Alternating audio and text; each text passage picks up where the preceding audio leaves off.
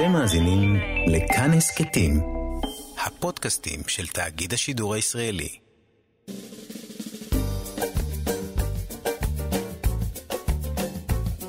שישים החדש, עם איציק יושע. לחיות בגיל השלישי.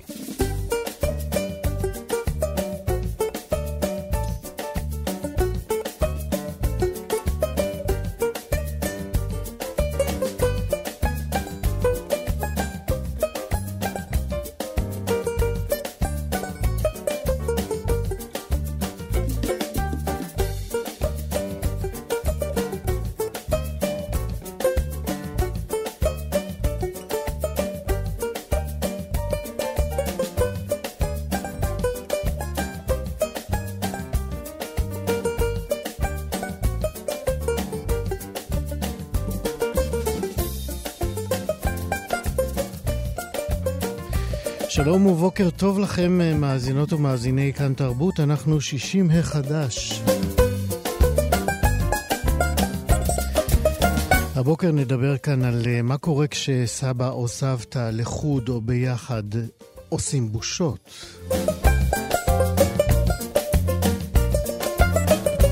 זה קורה לא מעט בבית וגם ברשתות החברתיות.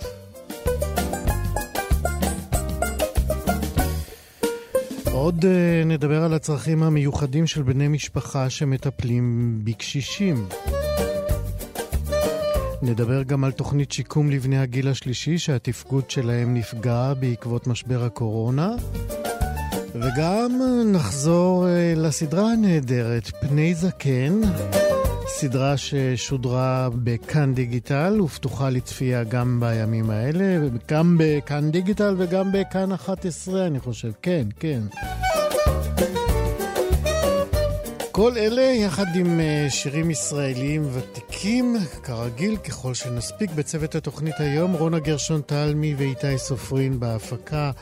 שרון לרנר הוא טכנאי השידור, אני איציק יושע איתכם עד 12. 60 החדש. ההשלכות הבריאותיות והנפשיות אה, של משבר הקורונה עוד ילמדו וייחקרו, אבל אה, לא צריך להיות אה, חוקר גדול כדי לדעת שכבר עכשיו יש רבים שמצויים במשברים עמוקים ומשוועים לסיוע כדי לצאת מהמשבר וגם להשתקם.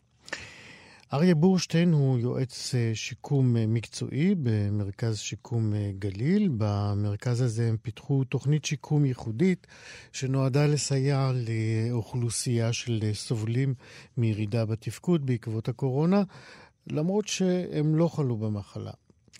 כמובן מדובר בעיקר באוכלוסיות מבוגרות, ואריה בורשטיין עכשיו הוא האורח שלנו. שלום לך. שלום, צהריים טובים. צהריים טובים. איזה טיפול אתם מציעים בעצם? Uh, המרכז הוא מרכז חדש, שהוא uh, למעשה uh, קם כתשובה לחוסר מאוד עמוק בשיקום באזור הגליל, אבל ההקמה באה בשילוב למעשה עם המשבר הגדול הזה של הקורונה.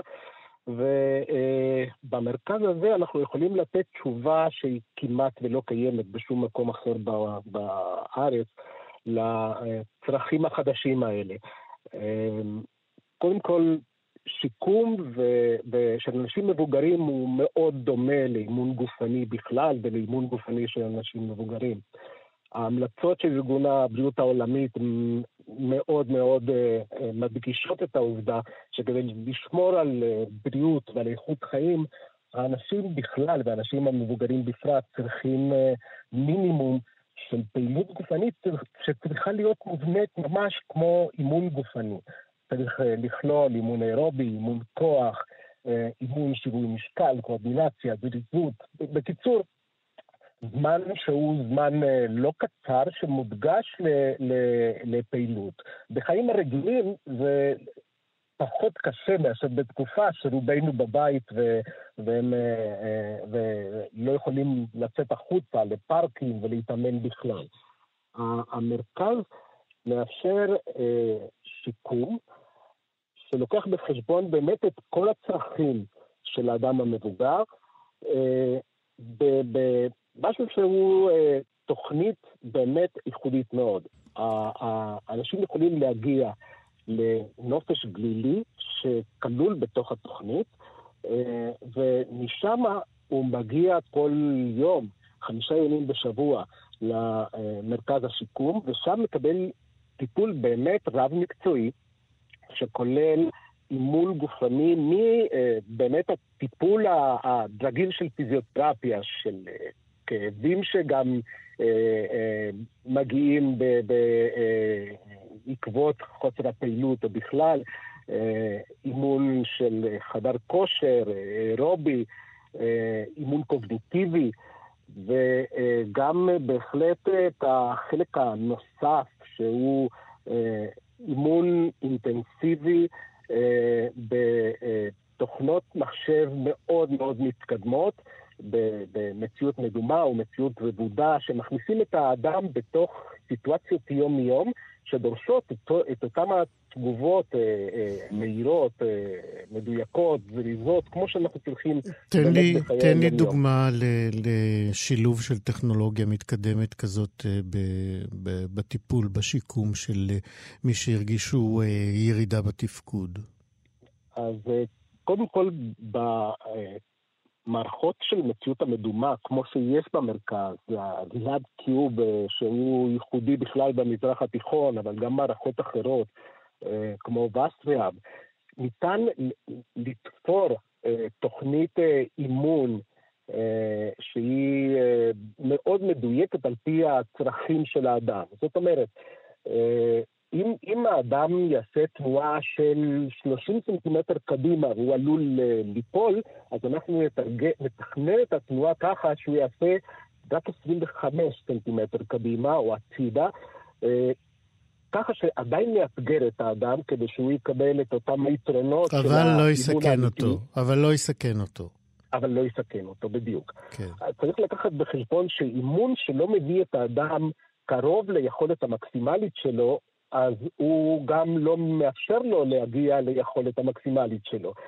ככה שיש חשיבות מאוד מאוד גדולה להתאמה האישית אה, בסצנריו, בדרכים שמאוד דומות לחיים האמיתיים, אבל באמת בלי הסכנה של החיים האמיתיים. אנחנו מכינים את האנשים לתרחיש הזה בדרך מאוד מאוד מקצועית, על ידי באמת אה, אימון שכולל אימון כוח בחדר כושר ייחודי ואימון אה, בכלל של, אה, אה, שמשלב את היכולת של האדם להחליט גם מה קודם ומה אחר כך וכולי, וזה נעשה גם בעצימות ובתדירות שהיא מומלצת בספרות ובכלל על ידי ארגון הבריאות העולמית בהנחיות שהוא הוציא לא מכבר בחודש נובמבר האחרון, שמדבר על, על כמויות מאוד גדולות של פעילות, כדי כן. שעדיין יוכל להישאר ברמה תפקודית טובה. כן, ירידה בתפקוד, אנחנו יודעים, ארי בורשטיין, שהיא תמיד משולבת. זאת אומרת, אה, יש ירידה אה, תפקוד אה, גופנית, אבל היא גם בעלת השלכות נפשיות, ולא תמיד יודעים מה, מה בא קודם. זאת אומרת, זה מין ביצה ותרנגולת, הנפשי משפיע על הגופני, או הגופני על הנפשי. איך אתם מתייחסים במסגרת הטיפול? לשילוב הזה, גופני ונפשי? בצורה רצינית ביותר, וגם, שוב, על פי אה, כל המחקרים שנוגעים בעניין, יש כמה גורמים שמאוד מאוד חשובים. קודם כל, האפשרות של הנופש הגלילי, זה אומר שהאדם והמשפחה, המלווה, הבעל או האישה, יכולים להיות שקטים, לא צריכים לדאוג לחיי היומיום בזמן שהתהליך השיקומי אה, מתבצע. הדבר הנוסף זה שהתוכנית היא תוכנית שבה, שמשתתפים בה הרבה אנשים. הקבוצה עוזרת מאוד בכל מה שקשור למוטיבציה וליכולת הנפשית של האדם להתגבר על, על הקשיים. כשאתה אומר קבוצה, אתה מתכוון לקבוצת המשתקמים האחרים או לקבוצה? נכון. אוקיי. לא, לא, נכון. זה שבאותו הזמן במכון יש מספר אנשים שהם אה, כולם באים לעשות אותו הדבר. אה, כולם מתמודדים עם אותם הקשיים, גם הנפשיים, גם הפיזיים, וגם בכלל, אה, כשאנחנו מדברים על, הקשיים הנפשיים, לא שמים לב לפעמים לירידה הקוגניטיבית הלא קלה שיכולה להחמיר בתקופת הקורונה מעצם באמת הבדידות וחוסר העניין וחוסר הצרכים של האדם להתמודד עם מצבים יותר מורכבים. ואז אה, אדם מבוגר, הרבה פעמים, שתפקד באופן יוצא מן הכלל מבחינה קוגניטיבית, איש לא שם לב שהוא היה על, על הסף. אה, אם, אם אה, לא מתאמן והוא לא מתרגל והוא לא לוקח, לא, לא צריך לקחת החלטות שהן החלטות חשובות לחיי היום-יום, אז ההידרדרות הקוגניטיבית היא הרבה יותר מהירה. לפעמים מצב שהיה יכול להימשך שנים, חודשים רבים, אה, יכול בתקופות כאלה אה, להשתנות מאוד מהר. אז האפשרות של אה, הגעה למרכז, שבו יש אנשים אחרים שמתמודדים ביחד, הנופש והאפשרות שגם בנופש, באזור, במתחם הצימרים, פוגשים אנשים אחרים, וגם אחרי הצהריים, אחרי שסיימו את התהליך, אז uh, עדיין יש uh, פעילות חברתית. אה, שוב, על פי ההנחיות והצו הסגול, ובאמת מאוד מאוד מאורגן מבחינה אה, בריאותית ורפואית. כן, אה, אין, אין ספק, ארי בורשטיין, שזה מודל מאוד uh, מפתה, אבל uh, זה גם, uh, יש עם זה איזשהו קושי, משום ש... משתי סיבות. אחת, uh, uh, שיקום הוא, הוא דבר uh, ארוך יחסית, הרבה פעמים, uh, ו... ושילוב של אה, נופש ושיקום אה, מן הסתם אה, מייקר גם את כל התהליך. זאת אומרת, בעצם השירות הזה, או הטיפול הזה, ככל שהוא יעיל ו- ומועיל, הוא בעצם נועד לעשירים רק, לא? אז זה הדבר המפתיע. כי גם אני חשבתי כשפנו אליי שמדובר על תוכנית לעשירים. המפתיע זה שכשבאמת אה, מסתכלים על התמחור, ואני לא האדם ש, שידבר על זה יותר מדי, אבל המחיר הוא מחיר שהוא הרבה יותר נמוך מאשר העלות של הירידה התפקודית אחר כך. אבל חוץ מזה הוא באמת אה, אה, נופש שהוא הרבה יותר אה, נגיש וזול מכל נופש אחר שאני אישית מכיר, וזה כולל גם את כל, ה, אה, את כל העניין של הטיפול השיקומי המאוד מאוד עתים. אה, כן, מן הסתם אתם עוקבים אחרי היעילות של הטיפולים האלה. אתם ניסיתם לעניין למשל קופות חולים או שירותים חברתיים אחרים שהמדינה נותנת ש, שישתתפו בפעילות הזאת או יובילו אותה?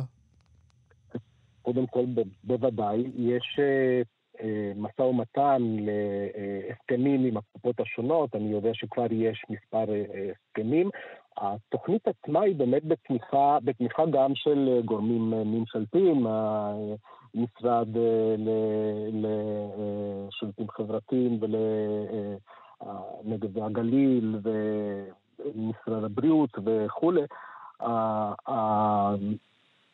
באמת אה, התוכנית היא תוכנית שהיא מביאה בחשבון את, אה, את, את אותם הדברים שכמעט אי אפשר לתת בתוכנית שיקום קהילתית אחרת, אבל לא רק, גם באשפוז, שזה תחום שאני מכיר מאוד מאוד מקרוב, מאוד מתקשים להגיע לכמויות טיפול אה, מאוד מרוכזות בתקופה קצרה כזאת. עכשיו, בנוגע לשאלה של אה, שיקום זה עניין ארוך, אז זה נכון, אבל שיקום לאנשים שהם אה, בירידה תפקודית אה, בעקבות תקופת הקורונה, הוא, מטרתו הוא למעשה ללמד את האנשים להתאמן בעצמם, אחרי אימון מאוד אינטנסיבי בתקופה של בערך שבועיים, ש... שיקום כזה יכול ב- לקחת אדם מרמה תפקודית אה, A ולהביא אותו מאוד מהר לרמה תפקודית הרבה יותר גבוהה, שתבטיח או, או תקטין מאוד את, ה, את הסכנה אחר כך של נפילה כשאנשים מנסים לחזור לחיים הרגילים בקהילה, שזאת הסכנה הכי קשה של ירידה תפקודית, מחרתיים יפתחו את המדינה, או ההמלצות הן כבר להתחיל לצאת יותר לפעילות, כמו בשלישי נעים וכולי, תוכניות הממשלתיות, ואז אדם שהיה הרבה זמן בבית, בחוסר פעילות, ולא שם לב כל כך שחלה ירידה לא קלה ביכולת שלו, יצא החוצה, אה, יאותגר יותר, ועלול חס וחלילה ליפול ולשבור צד אה, כן. ירך, אמה אה, וכולי. אריה בורשטיין, אנחנו צריכים לסיים. אני רוצה לשאול אותך לסיום. אמרנו שזאת בעצם פעילות משותפת למשוקמים, למשתקמים ולבני המשפחה. יש במסגרת התוכנית גם פעילות לבני המשפחה המלווים? בני המשפחה גם יכולים אה, להתלוות אל האנשים, ב, ב, אל המשתקמים בשעות הבוקר בתוכנית הרגילה. אה, זאת אומרת, היא יכולה להיעשות בשתיים, ואף פעם לא אה, מיותר להתאמן גם באנשים שמרגישים יותר בריאים. אה, ויש גם פעילות חברתית במתחם הצימרים אחרי הצהריים. זאת אומרת, אנחנו מעודדים את האנשים אה, אה, לאינטראקציה ביניהם בכלל. התוכנית היא גם באמת כוללת את כל מה שקשור לחזרה לחיים אחרי זה. המטרה הסופית זה שאנשים יוכלו לחזור לחיים הכי טובים והכי עצמאיים, כן. עם איכות החיים הכי גבוהה אחרי זה. אריה בורשטיין. אנחנו צריכים לסיים, אני מאוד מודה לך על השיחה הזאת. בבקשה, ושזה יהיה לנו בהצלחה, כי זה אנחנו וההורים שלנו והסבים שלנו, והכי יקר שיש. בריאות לכולנו. יום טוב, אמן. להתראות. כל טוב, שלום.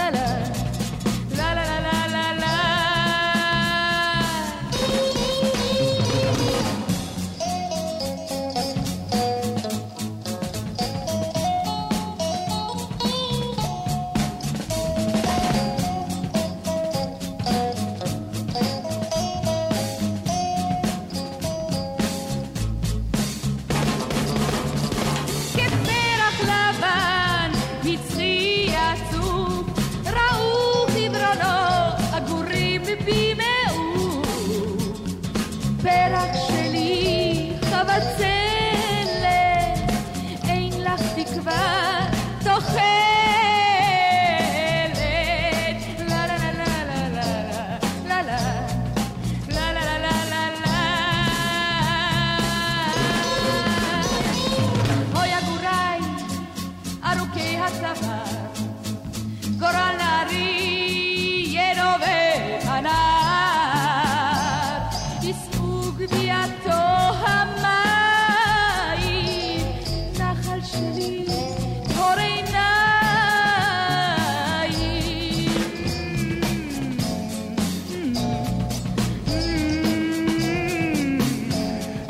the gun.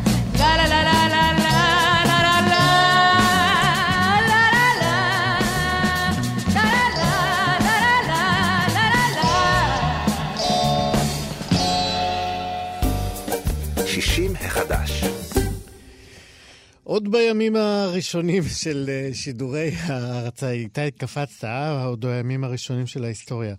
אה, אה, בשידורי ההרצה של התאגיד עלתה סדרת רשת נהדרת, שנקראה, ועדיין נקראת, פני זקן. זאת uh, סדרה דוקומנטרית uh, שיש בה עשרה פרקים, כל פרק קצר מאוד, בין חמש לשבע דקות, אם אני לא טועה. הסדרה הזאת uh, מציגה מפגשים עם uh, עשרה זקנים שחיים, חלקם כבר לא, בישראל, uh, יהודים, ערבים. בכל פרק שם אנחנו התוודענו לעולמות של אותם זקנים אה, שבהם הם סיפרו על געגוע, על בדידות, על אהבה, על מין, על הפחד מפני המוות, על התעייפות הגוף, אבל הם דיברו גם על חלומות. חלומות גם על העתיד וחלומות שלא התגשמו, אבל בסך הכל אה, אה, יש שם אה, סוג של אופטימיות ב, אה, בסדרה ובפרקים, אה, ולא מעט בזכות השניים שיצאו למסע הזה אה, וחזרו עם הפנינים האלה. אני מדבר על תמר קיי ויאיר אגמון, ועכשיו אנחנו אומרים שלום ליאיר אגמון. שלום יאיר. אהלן, מה נשמע? תודה רבה, בסדר. איך אתה? בסדר, זה היה כיף שהזכרת לי את הסדרה הזאת, כי זה באמת פרויקט שאני מאוד אוהב, הרבה זמן לא חשבתי עליו. עברו שנתיים מאז, אה, ריגשת, אין לי מה להגיד. כן, אז אה, גם אני, אתה יודע למה חזרתי לסדרה הזאת? אה, לא. אז אני אסביר, אני אגיד, אני אספר לך. יש הרגשה שסביב הקורונה וה... הטלטלה הנוראית הזאת שבעיקר עברו בני הגיל השלישי עם כל הסגרים וההגבלות וההוראות הסותרות והבידודים, אה, שנמסכה כאן איזושהי מין תחושת ייאוש ומאוס מהאופן שבו מטפלים בזקנים, ובסדרה הזאת אתם הצלחתם אה, לגעת בחלקים האופטימיים, אבל לא המתכחשים לזקנה, וזה מה שהזכיר אה, אה, לי שכדאי לחזור ול, ו, ולדבר עליו עכשיו. אז אה, קודם כל, באמת זאת הזדמנות אה, להודות לכם באיחור שוב על הסדרה הזאת, ולשאול אותך, האם אה, הסדרה הזאת עוד קיימת איתך, איתכם, אתם עקבתם אחרי אותם זקנים? תראה, אני אתחיל דווקא בלהגיד משהו על איך שהסדרה הזאת נולדה, כי זה נורא נורא קשור למה שאתה אומר. הסדרה נולדה כשאני טיילתי עם אמא שלי במקרה, צילמתי עליה סרט, הייתי איתה בטיול מאורגן, וביליתי במשך איזה שבוע וחצי... סרט מדהים. תודה. ביליתי איזה שבוע וחצי עם אנשים שהגיל הממוצע שלהם הוא 80. ואני כן. שם בן 30. כן. ואני בימים הראשונים של הטיול הזה ממש סבלתי סבל בל יתואר, ואמרתי, מה לי ולאנשים הזקנים האלה? ותוך שלושה ארבעה ימים ממש הרגשתי איך אני פשוט נהיה חבר שלהם. ואיך נוצרים קשרים, ופתאום, ואת המסע הזה סיימתי בהבנה מצמררת כמעט עבורי, שאני לא מתייחס לאנשים זקנים כבני אדם. כאילו, אני מתייחס אליהם כזקנים. ובמסע הזה היה לי את המתנה הזאת שיכולתי פשוט להיות חבר של האנשים האלה ולראות אותם כבני אדם. מעבר, אתה יודע, אולי זה עניין של משלב שפה, אבל חוץ מזה, כאילו, אתה יודע, זה חברים, זה, אפשר לנהל איתם קשרים הכי בסיסיים שיש. ואז באתי לזה עם, עם, עם החוויה הזאת, באתי לתמי, השותפה שלי בפרויקט הזה, שהיא אישה רגישה ומדהימה. נשלח, ונשלח לה בריאות מפה. נכון, ויצאנו לסיבוב של איפה, איך רואים זקנים במדיה, איך הם מוצגים. ודי מהר ראינו שהייצוגים היחידים של אנשים מבוגרים בטלוויזיה וברשת זה או כשהם ניצולי שואה מסכנים שאין להם uh, כסף, ואז אתה מרחם עליהם, או כשהם מדברים על מה היה במלחמת השחרור או בשואה. כלומר, זה אף פעם לא מי הם היום, בלי שמרחמים עליהם, אתה מבין? כן. וזה היה מבחינתנו שוק, כי אמרנו לעצמנו, בן אדם ממוצע לא רואה בחיים סתם, איש זקן, סתם, זקן מסוג זקן, לא מסכן, ולא, ולא בן אדם שמסתכל אחורה, אלא כאילו הווה. וככה יצאנו לפרויקט הזה, כלומר המטרה שלנו המוצהרת הייתה לדבר על ההווה של האנשים האלה, ושאף אחד לא ירחם עליהם, לדבר עליהם כבני אדם, הכי פשוט שיש. ו- וזה מה שהיה, כלומר, יצאנו למין מסע די מרגש שבו בילינו עם כל אחד מהם יום או יומיים. Mm-hmm. וזהו, עכשיו אנחנו בקשר איתם, עם חלקם יותר, עם חלקם פחות. אמ, חלקם גם נפטרו, לצערי. כמה נפטרו? שניים. Mm-hmm. מתוך העשרה. הפרק הסיום זה מישהי שכבר נפטרה לנו באמצע זה. יונה, זהו, היא נפטרה לפני שהתחלתם לצלם, נכון, הספקתם נכון. רק להיפגש איתה לתחקיר. נכון, נכון. מצולם, כן. אנחנו בקשר יותר טוב עם איזי, שזה הבחור שפתח את הפרק הראשון. כן, הוא גר בתל אביב. כן. אמ, זהו, זה נחמד שאתה נזכרת בזה, אין לי מה להגיד. אה, הבנתי שאתם אה, לקחתם את הסדרה הזאת אה, להקרנות גם בקהילות יהודיות בארצות הברית. נכון. איך היו התגובות שם? גיליתם איזה שהם פערים בהתייחסות גם של הזקנים לעצמם וגם של הסביבה שלהם אליהם? כאילו, אנחנו, אנחנו שני חבר'ה די צעירים, אני ותמי, ואת רוב ההקרנות עשינו באירועים כאלה של צעירים, אני יודע, במה... מה שהיה בארצות הברית היה נדיר, ונראה לי על זה תמי הייתה שמחה לדבר יותר ממני, זה שהגענו לבתי אבות. והקראנו בתוך בתי אבות, שהגיל הממוצע שם הוא 90 כבר, סדרה על זקנים ישראלים.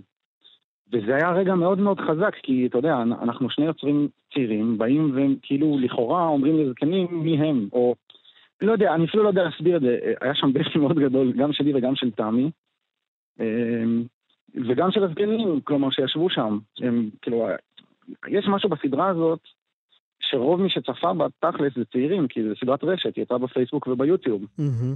והיה משהו במעמד הזה של לשבת מול 200 קשישים אמריקאים, שרואים עכשיו עשרה פרקים על עשרה קשישים אה, ישראלים, ואז כל אחד מהם התחיל כזה לדבר על עצמו, ועל איך, איך, איך, איך הסדרה הזכירה לו אמ, את השאלות שלו עם עצמו, ו, ואני חושב שהסדרה הזאת כאילו מתרגרת זקנים, נראה לי, אני לא, קשה לי להיכנס לראש הזה, אבל יש בה משהו שכאילו, כי אנחנו קוראים לסדרה פני זקן, ואנחנו לא מתביישים להגיד את המילה הזאת. אנחנו לא אומרים כזה הגיל השלישי או משהו כזה. כן, אנחנו, מדברים על- אנחנו כאן מקדמים את המילה זקן. אנחנו משתמשים גם בגיל השלישי, אבל uh, בהחלט uh, מקדמים ומקדשים את המילה זקן. כן, זה בסדר, מה, זקן, מי ישמע. אני זוכר אגב שבשיחות תחקיר כבר, כשהייתי מתקשר לאנשים והייתי אומר להם אנחנו עושים סדרה על זקנים, כבר הייתי מרגיש את ההתנגדות הזאת. רתיעה, כן. כן. תגיד, אה, אתם גם אה, אה, בעצם הפכתם סוג של כתובת בשביל חלק מהמצולמים שלכם. למשל, פרימה מקריית גת, שהקימה שם מועדון, והוא עמד להיסגר, והיא לא ידעה למי לפנות, פנתה אליכם, מה קרה עם זה? זה היה סיפור מטורף, פרימה המתוקה, אישה בת 96 אה, שעלתה לארץ בגיל 70. כדי שלא יגידו לה באף מקום יותר לחם מכאן. נכון, ובגיל 70 כן. היא, היא הקימה בקריית גת מעצמה של, אה, של אה, מין מועדון ש... שזקנים רוסים מגיעים אליו ומתאפרים פעם בשבוע, זה כאילו מין ה... זה ה... לא יודע, זה הנשף שלהם כל, כל שבוע. וזה היה מאוד מרגש להיות שם ולראות איך החי... חיי החברה של פרימה כאילו מחזיקים אותה באנרגיה מטורפת, שהיא עוד שנייה בגיל 100. מדהים. והיה לנו באמת מדהים שם, ושנה אחרי שצילמנו, אני מקבל טלפון מהבת של פרימה, שאומרת לי שבגלל עניינים תקציביים בעירייה, סוגרים את המועדון. ועכשיו, אתה אומר לעצמך, לסגור מועדון קשישים זה לא דבר שמזיז לאדם הממוצע, אבל אני שהייתי שם וראיתי מה זה הדבר הזה, אה, פשוט, פשוט התחרפנתי מזה, שאיך אפשר לסגור דבר כזה, כי זה ממש, ה, ה, לא יודע מה, איך לקרוא לזה, המעיין של החיים עבור איזה 200 אה, מבוגרים בכל האזור, הם, הם מגיעים לשם מבאר שבע, מהמם. אנשים. וזהו, ואז פניתי לכתבת, אני לצערי לא זוכר את שמה, מהתאגיד, והיא הרימה כתבה מדהימה, מאוד מאוד ביקורתית כזה על העירייה, וזהו, ובזכות הכתבה שלה, אני, אני מרים לה, לא לעצמי, כלומר, היא שינתה את זה, כי זה, שודר בכאן חדשות, וברדיו, וכאילו, נופר? התקשור- זאת הייתה נופר? נראה לי שכן, אני לא אוקיי. זוכר, זה היה לפני שנה כבר, אבל היא באמת צדיקה גדולה, והיא בכבודה ובעצמה אה, חילצה את המועדון הזה מסגירה, והמועדון חי וקיים. מדהים. עכשיו האמת אין לי מושג מה קורה איתו בקורונה. אז הנה, יש לך הזדמנות אה, ללכת לבדוק. בכלל, העיסוק ב- בזקנים אה, הלך והעמיק ביצירה שלך. זה התחיל עם הסרט על אימא שלך, הסדרה פני זקן, ועכשיו ממש להישאר במשחק, נכון?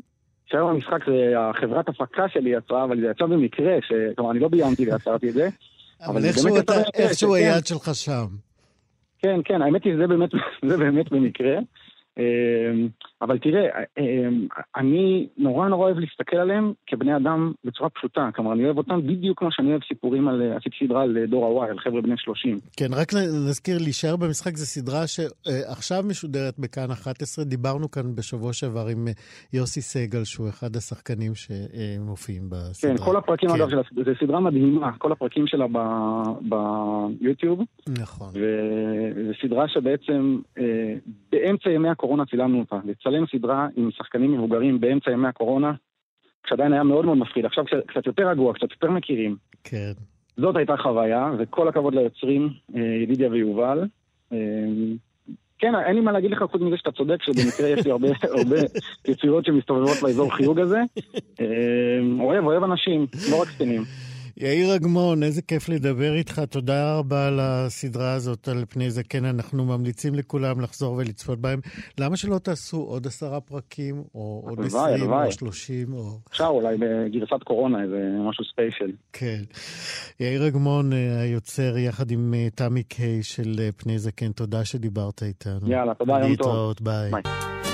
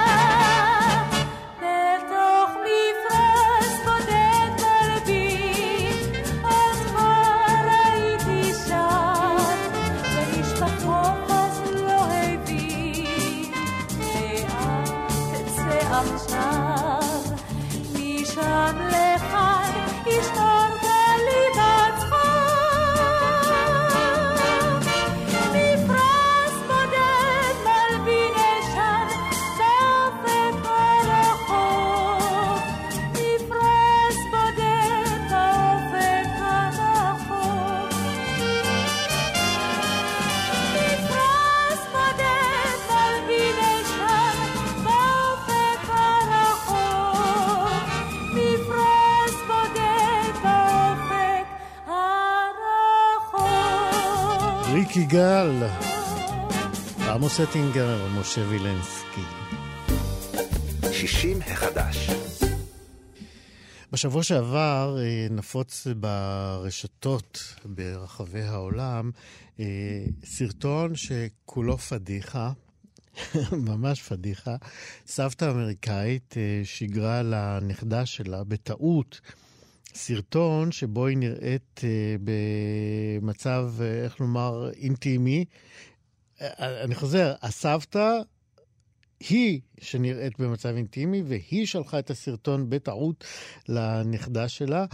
והנכדה כל כך אה, הייתה המומה עד אה, מבועטת, צילמה את עצמה מגיבה לסרטון ששלחה הסבתא. זה מצחיק, אבל לא, לא לגמרי.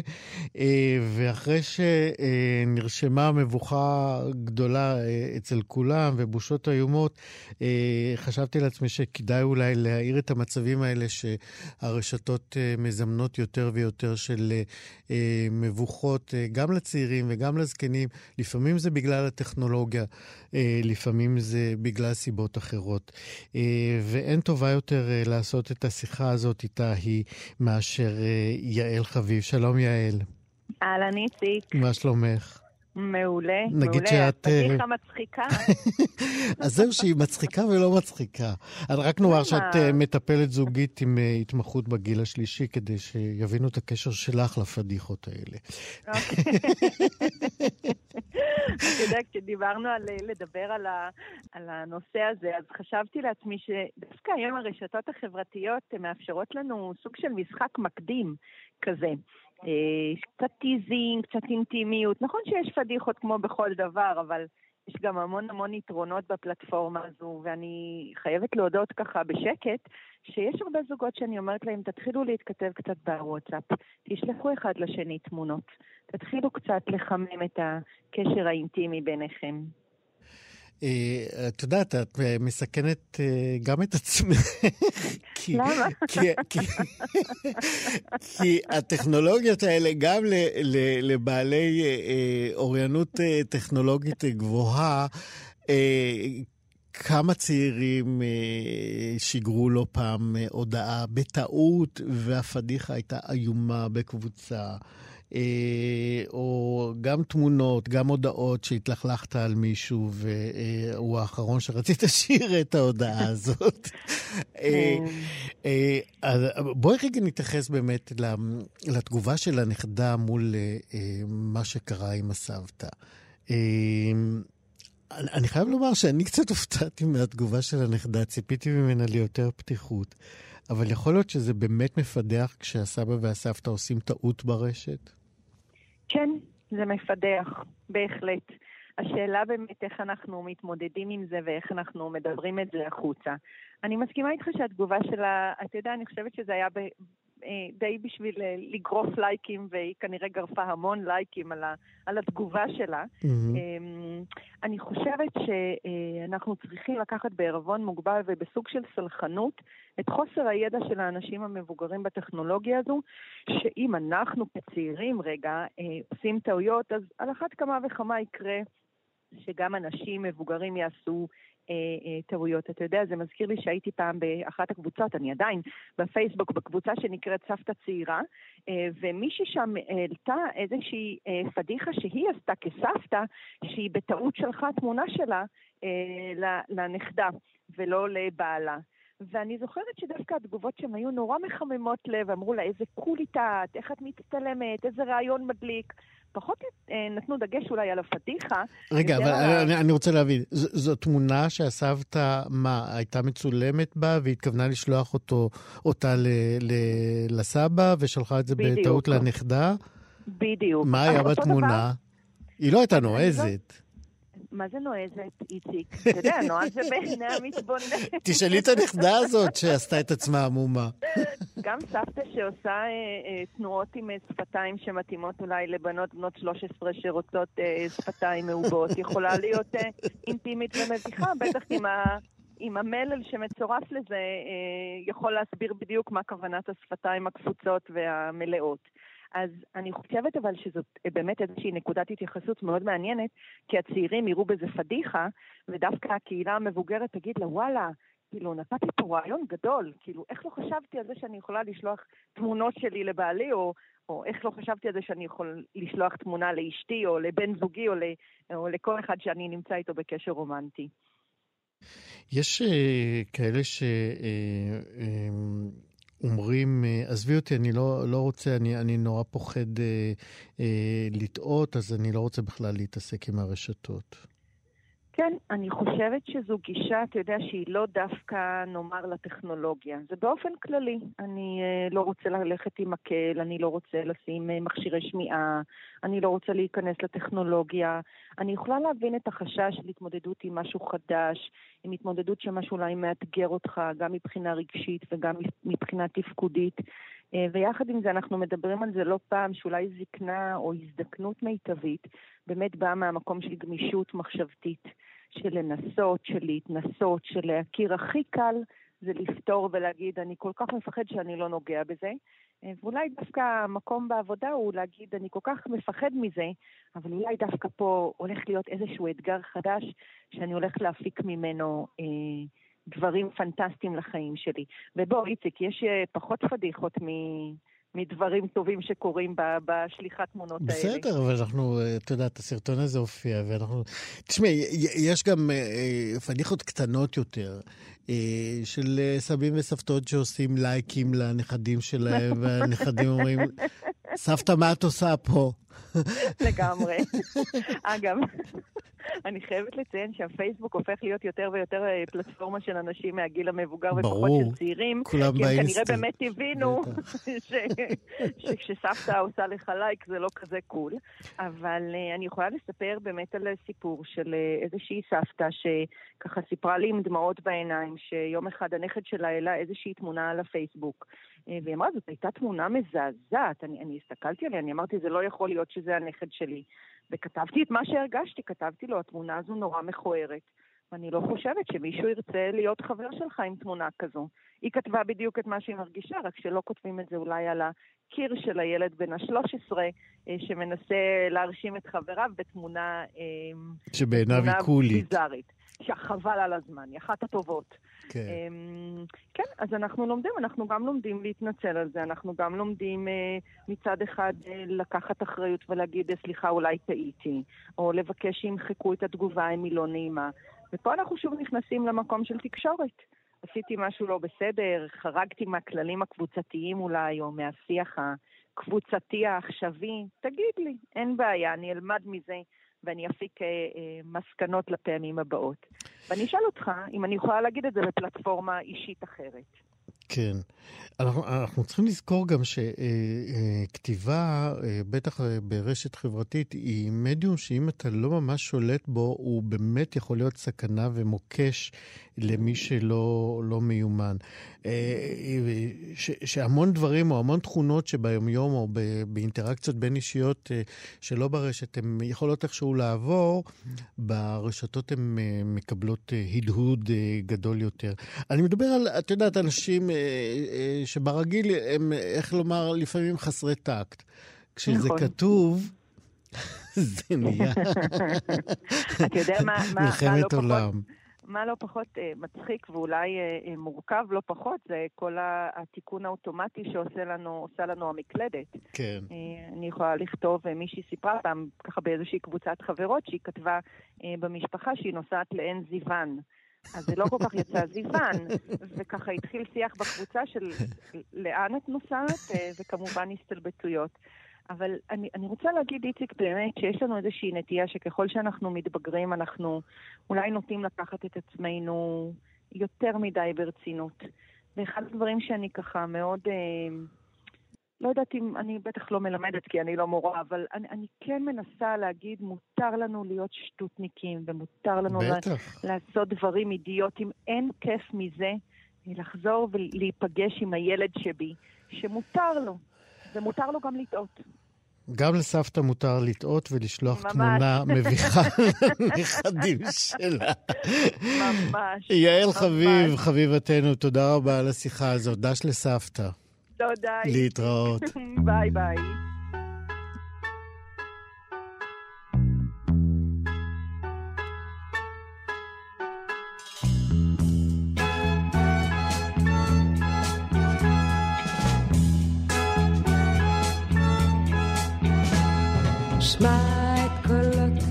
הפעמונים עולים מן הצריחים שכפים לבנים חוזרים, עונה לעונה נושקת, כך בקשת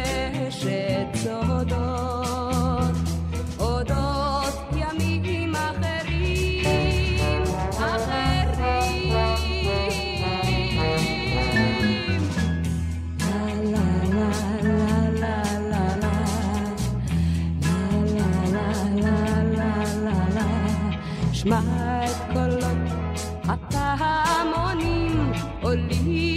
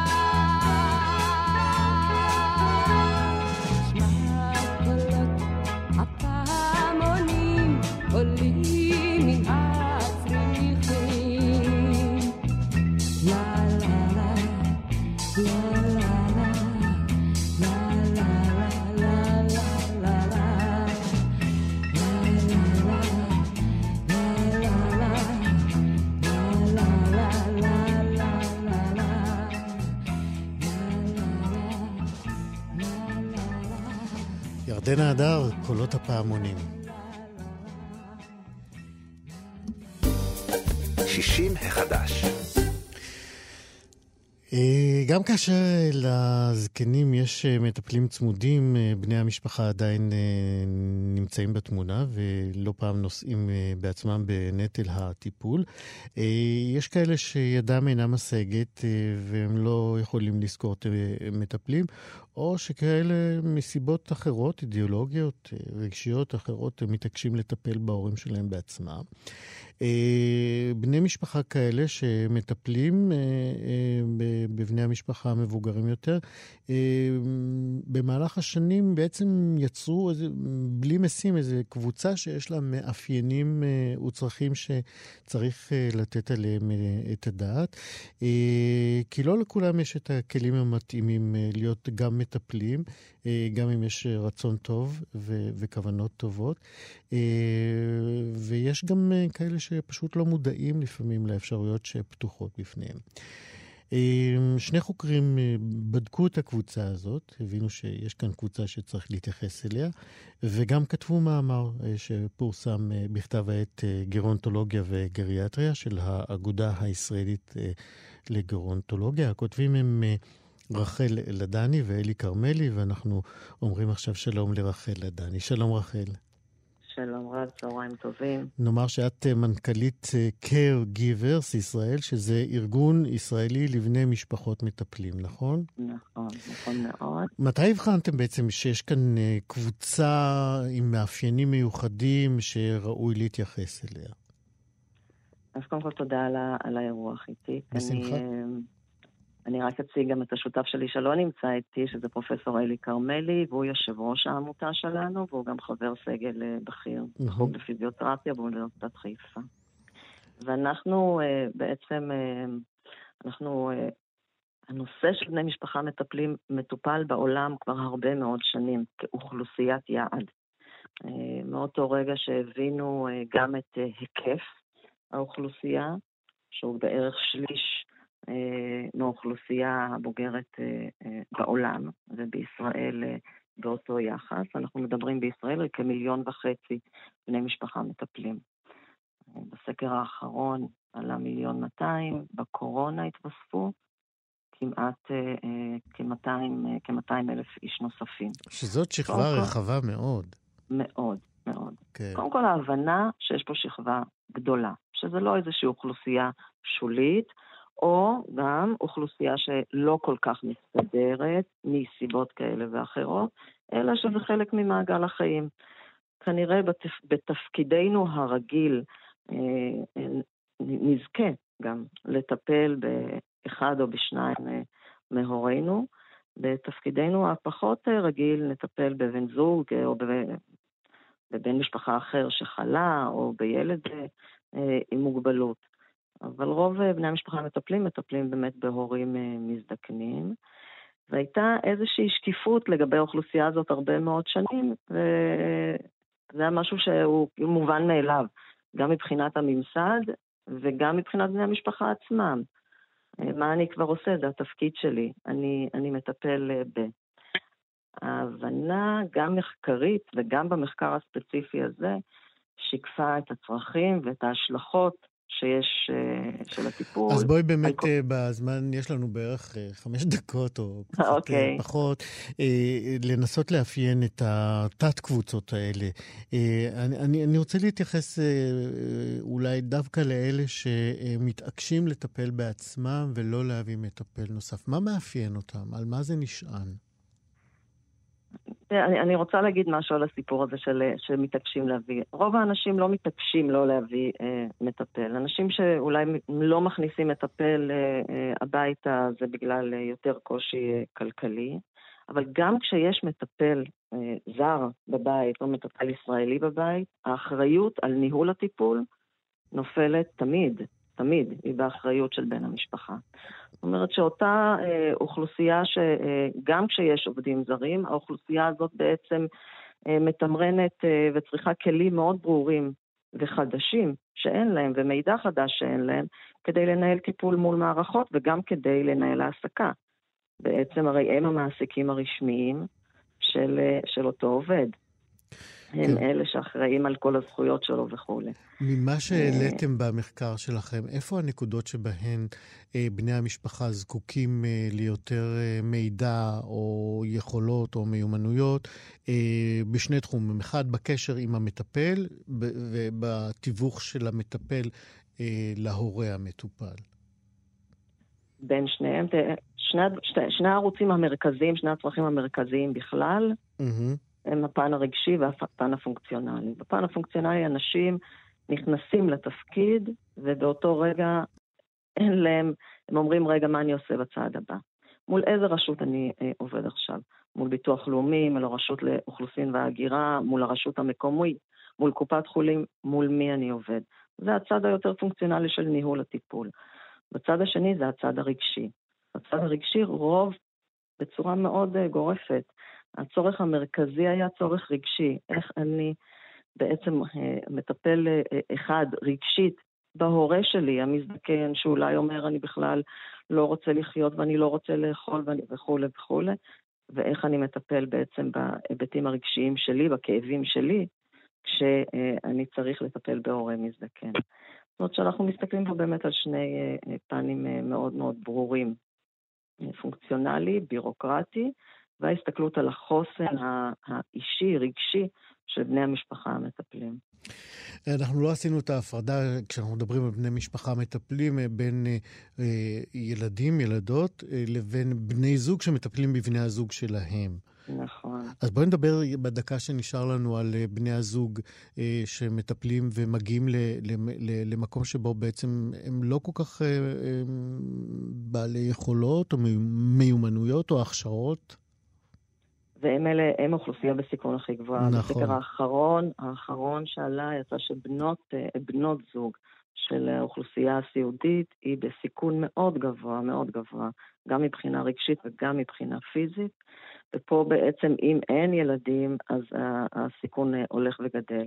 אצל ילדים של, התמרון הוא בעיקר בין כל מטלות החיים, בין אה, מקום העבודה שלי לצרכים החברתיים, האישיים, לבין uh, ההתגייסות uh, לטיפול. ואני אגיד בשורה, שרוב האנשים רוצים אחרונה, לעשות, כן. מה, שורה אחרונה, רוב האנשים רוצים לעשות את זה, גם את הכל, וגם לטפל וגם לעבוד וגם אה, אה, לנהל את חייהם האישיים, ופה באמת צריכים להיכנס לתמונה. גם אנחנו נכנסים כעמותה, גם הרשויות אה, אה, אה, צריכות להיכנס. פה צריך להושיט... אה, כן, אנחנו חייבים לסיים. אה, רחל אה, אוקיי. לדני, אה, תודה רבה מאוד גם על המחקר, גם על התובנות. אה, מקווה שתמשיכו אה, להאיר את עינינו בתחום הזה. תודה רבה לך. תודה רבה לכם. להתראות. ביי. אה, מה קרה לאנדר שלנו? לא קרה לו כלום. אנחנו צריכים לסיים כאן עוד תוכנית של אה, שישי מחדש. אה, עולה מגיעה לסיומה. בואו נראה עכשיו. הנה זה, כן. תודה רבה מאוד לצוות. רונה גרשון תלמי, איתי סופרין בהפקה. אחרינו מה שכרוך. מאיה סלע ויובל אביבי. שרון לרנר היה טכנאי השידור. אני איציק יושע, נתראה כאן אולי ביום ראשון. להתראות.